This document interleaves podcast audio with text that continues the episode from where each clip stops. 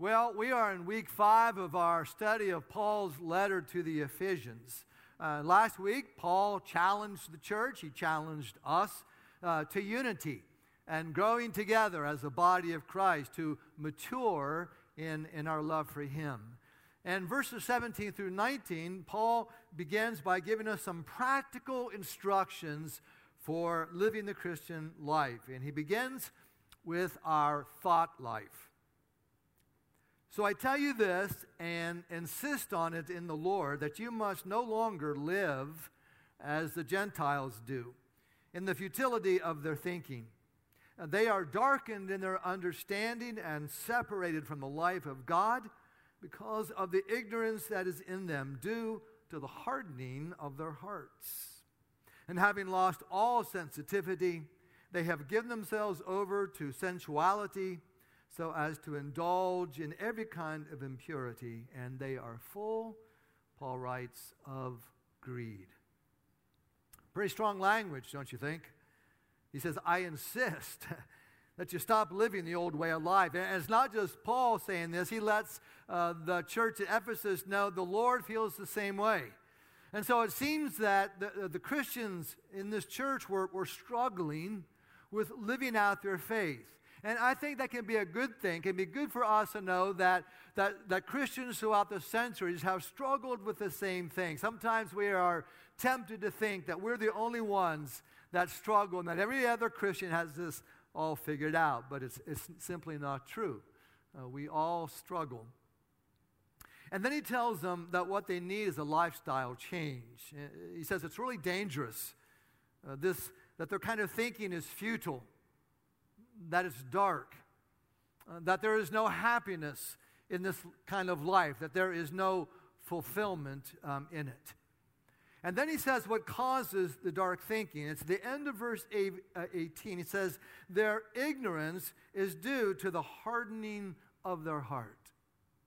And it's not just a hard heart, it's a hardened heart. And so it indicates a, a stubbornness, a, a resistance to the things of God. There had been opportunities to change, and, and they didn't change. There were uh, repeated choices that were not of God. And they may have seemed innocent, uh, but they have rubbed against the heart in such a way that it is now calloused.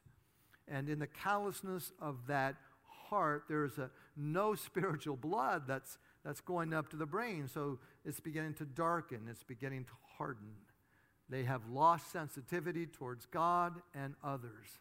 And so clearly, Paul is making the case that the battle starts up here, that it is in our thought life. And I struggle with that too. Uh, I've shared with you before, I have this tendency towards perfectionism. And those of us who tend towards that, we have bad thoughts about other people who don't reach our high standards. And uh, let me give you an example of how that kind of gets worked out in me, and it's mostly in my driving. So uh, as I drive to and from work, I have a tendency to critique everybody's driving. I will criticize you if you're going too fast. I will criticize you if you're going too slow. I will criticize you if you don't use your turn signal, which is pretty much 90% of the drivers now in Hamilton County. Nobody uses it anymore. Have you noticed? I began to wonder, have they just taken that off? Is, is there not, cars don't come with turn signals anymore? I will criticize you if you wait too long at the green light, give you a little beep to get you going. I will criticize you if you run through the red light, which a lot of people do as well. And it starts off kind of harmless. But if I'm not careful, by the time I get to, to work, by the time I get home, if I'm not careful, I am angry at all the dumb drivers. And so I, I keep my windows rolled up so they don't hear the ragings of the lunatic pastor. It becomes dangerous. Here's the thing about perfectionists, though, is we don't reach our own high standards. Uh, we're very critical of ourselves. I criticize myself 24 hours a day, seven days a week. Um, we're always trying to reach perfection, you see. And so it makes it hard to relax. It, it makes it hard to have fun. And so while I'm calling all of the other drivers idiots, I'm also calling myself an idiot. And there's a word for that. It's called self talk. A cognitive behavioral therapy calls it cognitive distortions. It's a fancier word for the same thing. And the thing is, it's normal, and a lot of us do it. But if I am not careful, my self talk can become brutal. I can take one little mistake that I made or, or one comment that somebody makes to me, and it can lead me into this downward spiral until I am telling myself that I'm the biggest failure in the history of the universe. And I believe it and it can damage my relationships and it causes depression. Now, some believe that negative thoughts flow from depression. But modern psychology has actually discovered that the opposite is true, that depression flows from our negative thinking. And so, if you can change the way you think, you can change the way you feel. You may not be able to control your feelings, but you can control your thoughts. This can be enormous. I believe there's another level to our negative thinking that can be dangerous to our spiritual life. And Paul names it in verse 27. He says, Don't give this, don't give the devil an opportunity. Don't give the devil a foothold into your thinking. First Peter says the same thing. He says, The devil prowls around like a roaring lion looking for someone to devour. And so, what we know about, about evil is that the primary weapon is deception and that he gets us to, to err without any suspicion that what we are thinking and doing are not right, that he has wisdom and cunning above all humans, that he can corrupt and blind our reason, that he plays on our pride, he plays on our addictions, he plays on our stupidities and our temperamental flaws to induce us into all kinds of mental and moral follies, fantasies and, and unbelief and misbelief and dishonesty and infidelity and exploitation and everything else that degrades and dehumanizes God's creation. And He has a plan for your life, and it is consistent with His name, Destroyer. And He will do whatever it takes to get a foothold into your life, into your family, into your work, and into the church. So, what I want us to all see is that we're in this spiritual battle with a real enemy who has come to kill and to steal and destroy us. And the biggest way evil does that is by feeding us lies. In the Gospel of John, it says this when he lies, Jesus says, when he lies, he speaks his native language, for he is a liar and the father of lies. It's what he does. And sometimes I am tempted to believe those lies, and I guess that you would too lies about myself and lies about others. And the biggest lie that I am tempted to believe is that this is the way that it is, that I cannot change. And maybe you feel that way. Well, Paul gives us some good news, and it is that things can be different. Verse 20 and 22, he says this That, however, is not the way of life that you learned when you heard about Christ and were taught in him in accordance with the truth that is in Jesus. You were taught with regard to your former way of life to put off your old self, which is being corrupted by its deceitful desire. So Paul's saying we can change that, that we can be different, that we can put off the old way of life. And then he names some of those things that need to go. He names falsehood and anger and stealing, unwholesome talk and, and bitterness and rage. I struggle with some of those. And then he says to put on the new self, verse 23 through 24. He says, But be made new in the attitude of your minds, and to put on the new self that's created to be like God. Oh, we can be like God in true righteousness and holiness. So, where does the change begin, folks? Begins up here, doesn't it? It begins in our thinking, in our minds, in our attitudes. Paul says essentially the same thing in Romans 12. He says, Do not be conformed to the pattern of this world, but be transformed by the renewing of your minds.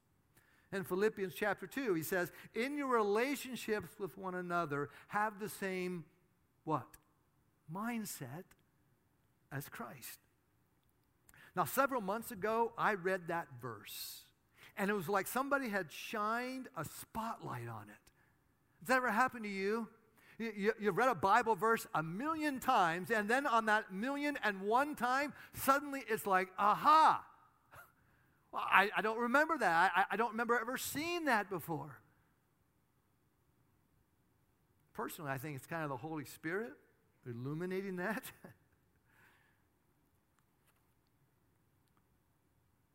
Listen to the promise. I can have the same mindset as Christ. I can have a new attitude. I can I have a renewed mind. And if Paul is right, then sign me up.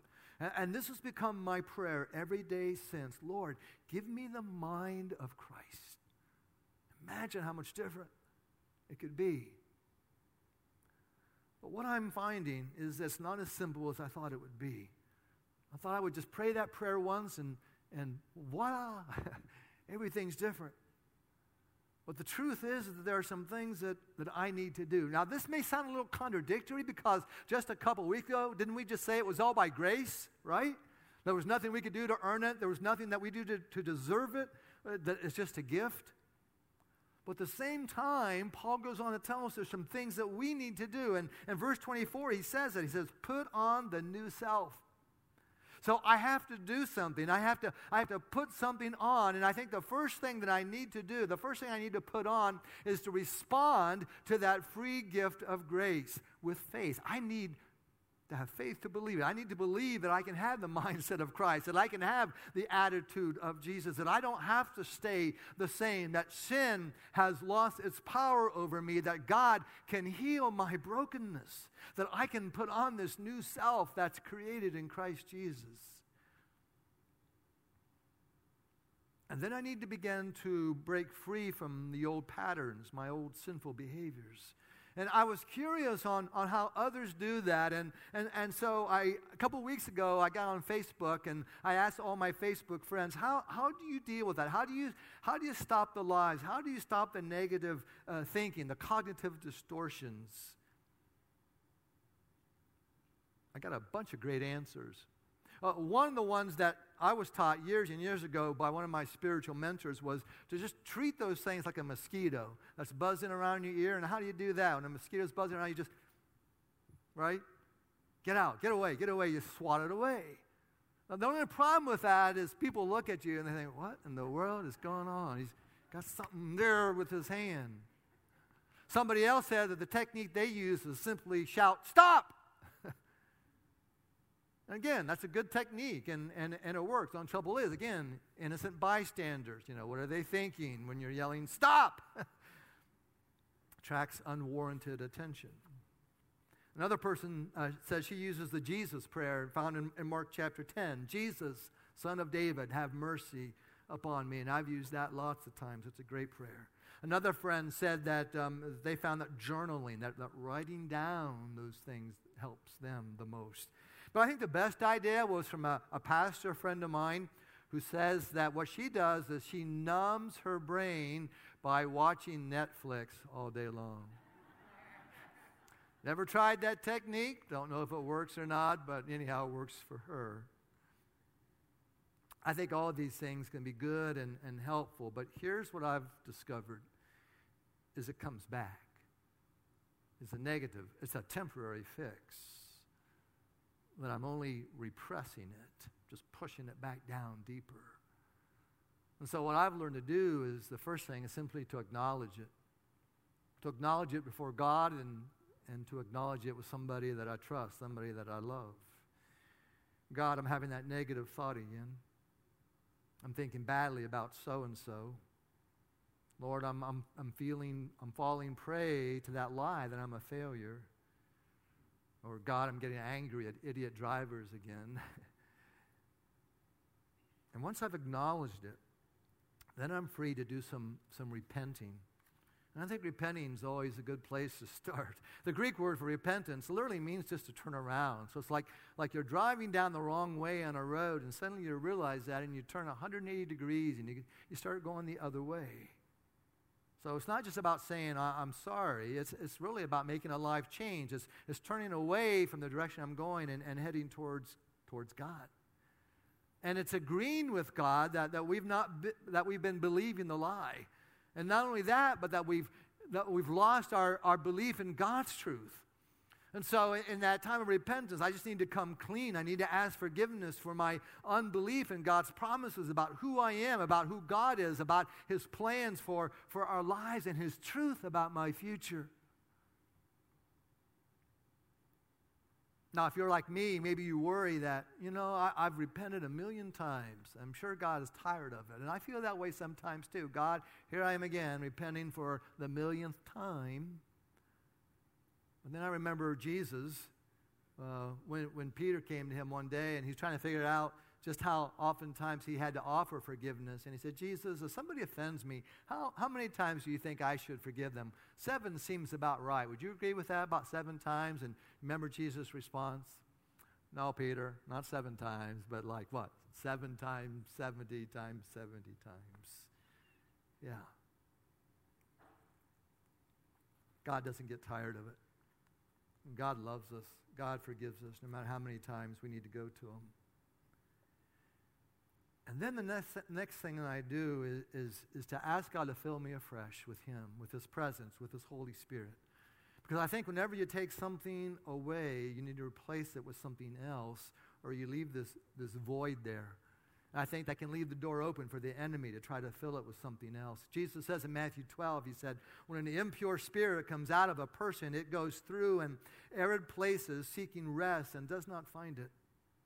And then it says, I will return to the house I left. And when it arrives, it finds the house unoccupied, swept clean, and put in order. And then it goes and takes with it seven other spirits, more wicked uh, than itself. And they go in and they live there. And he concludes by saying, and the final condition of that person is worse uh, than the first.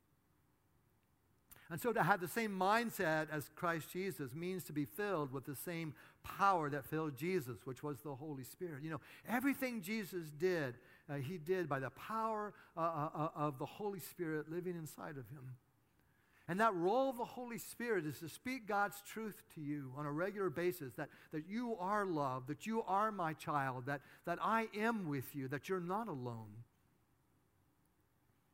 And then to, to fill up our mind with with God's word. Paul writes in Philippians chapter 4, he says, Whatever is true, whatever is noble, whatever is right, whatever is pure, whatever is lovely, whatever is admirable, if anything is excellent or praiseworthy, what? What's it say? Think, say it with me, think about these things. You see the power in that? Paul is encouraging us to replace uh, the lies that we believe with God's truth. A lot of the responses that I, I got on Facebook talked about the power of Scripture and the important role that it plays in, in dealing with our wrong thinking. And Jesus did the very same thing during his, his 40 uh, days in the wilderness. Every time the devil tempted him, he countered with Scripture over and over again. And so I've memorized some scriptures that, that I use on occasions. I spend time daily reading uh, my Bible uh, on my Bible reading plan or on my Bible app. So that's what's in my mind on a daily basis. That's so important for me. And then there's one more thing that we have to do if we're speaking spiritual renewal. We need to pursue it together. And honestly, I don't give you much of a chance of being successful if you try to do it all by yourself. I think the reason that a lot of us get stuck is because we don't have the kind of in depth relationships that it takes to really go deep with the Lord. See, I, I, think that spiritual transformation, I think the spiritual life really is a team sport.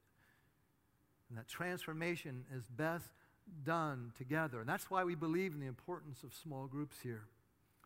But this past year, we've started forming um, what we call bands. uh, they're groups of three or four or five people. And in three months, we've started uh, 17 or, or, more of these, of these groups. And, and what we've discovered is that people are hungry for this kind of discipleship. And so once a week, these bands get together, and it's real simple. They read, they pray, and they talk about what God is doing in their lives using questions that John Wesley developed some 250 years ago. How is it with your soul? What are your struggles and what are your successes? And how might the scriptures and, and the Spirit be speaking into your life. And the feedback that we are getting reveals the power of God to, to bring this kind of life transformation through these small groups.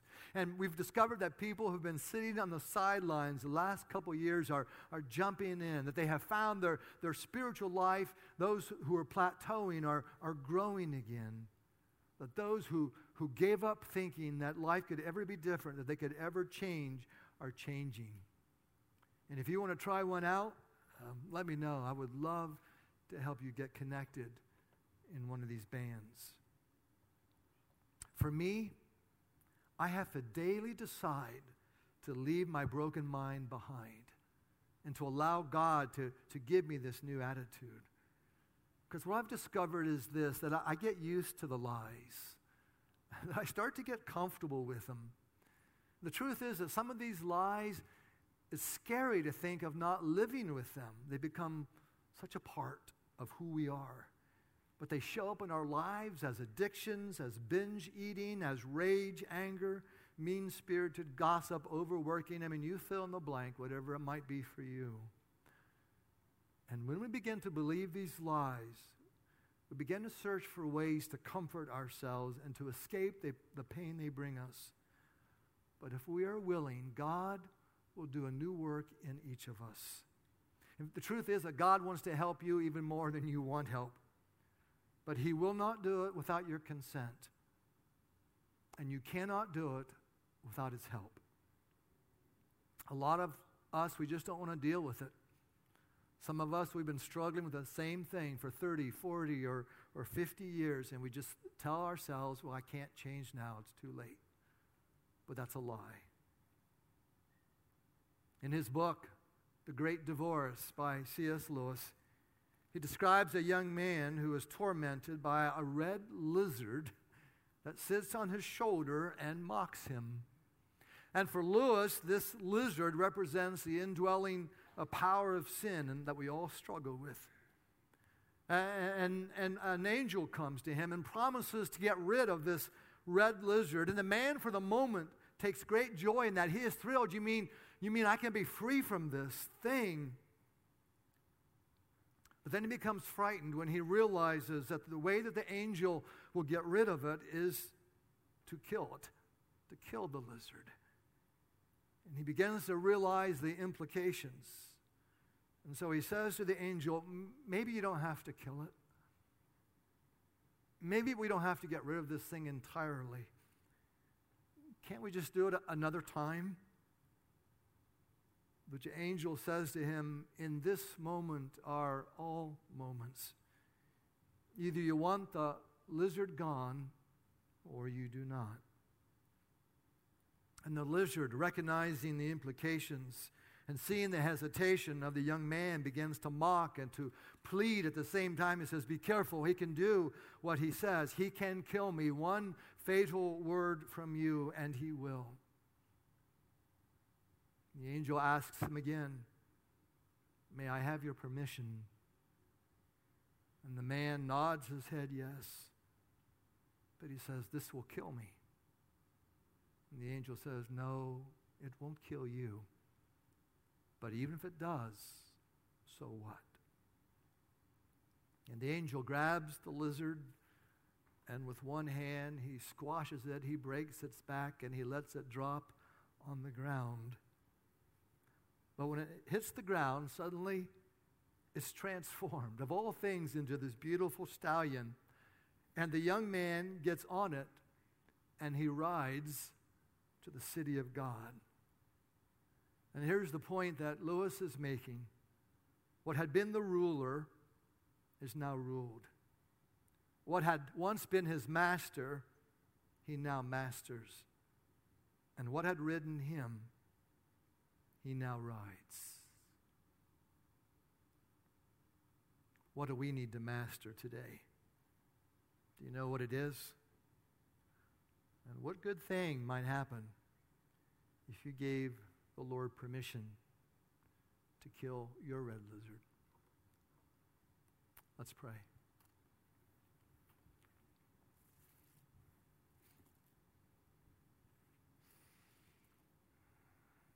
God, you have made a promise in your word that we can have a, a new way of thinking. We can have a, a new mindset, a new attitude. Mm, God, we want that. But we also confess, Lord, that for too long we have tolerated the lies and we've put up with them and we've grown accustomed, accustomed to them. And the thought of changing, Lord, is scary.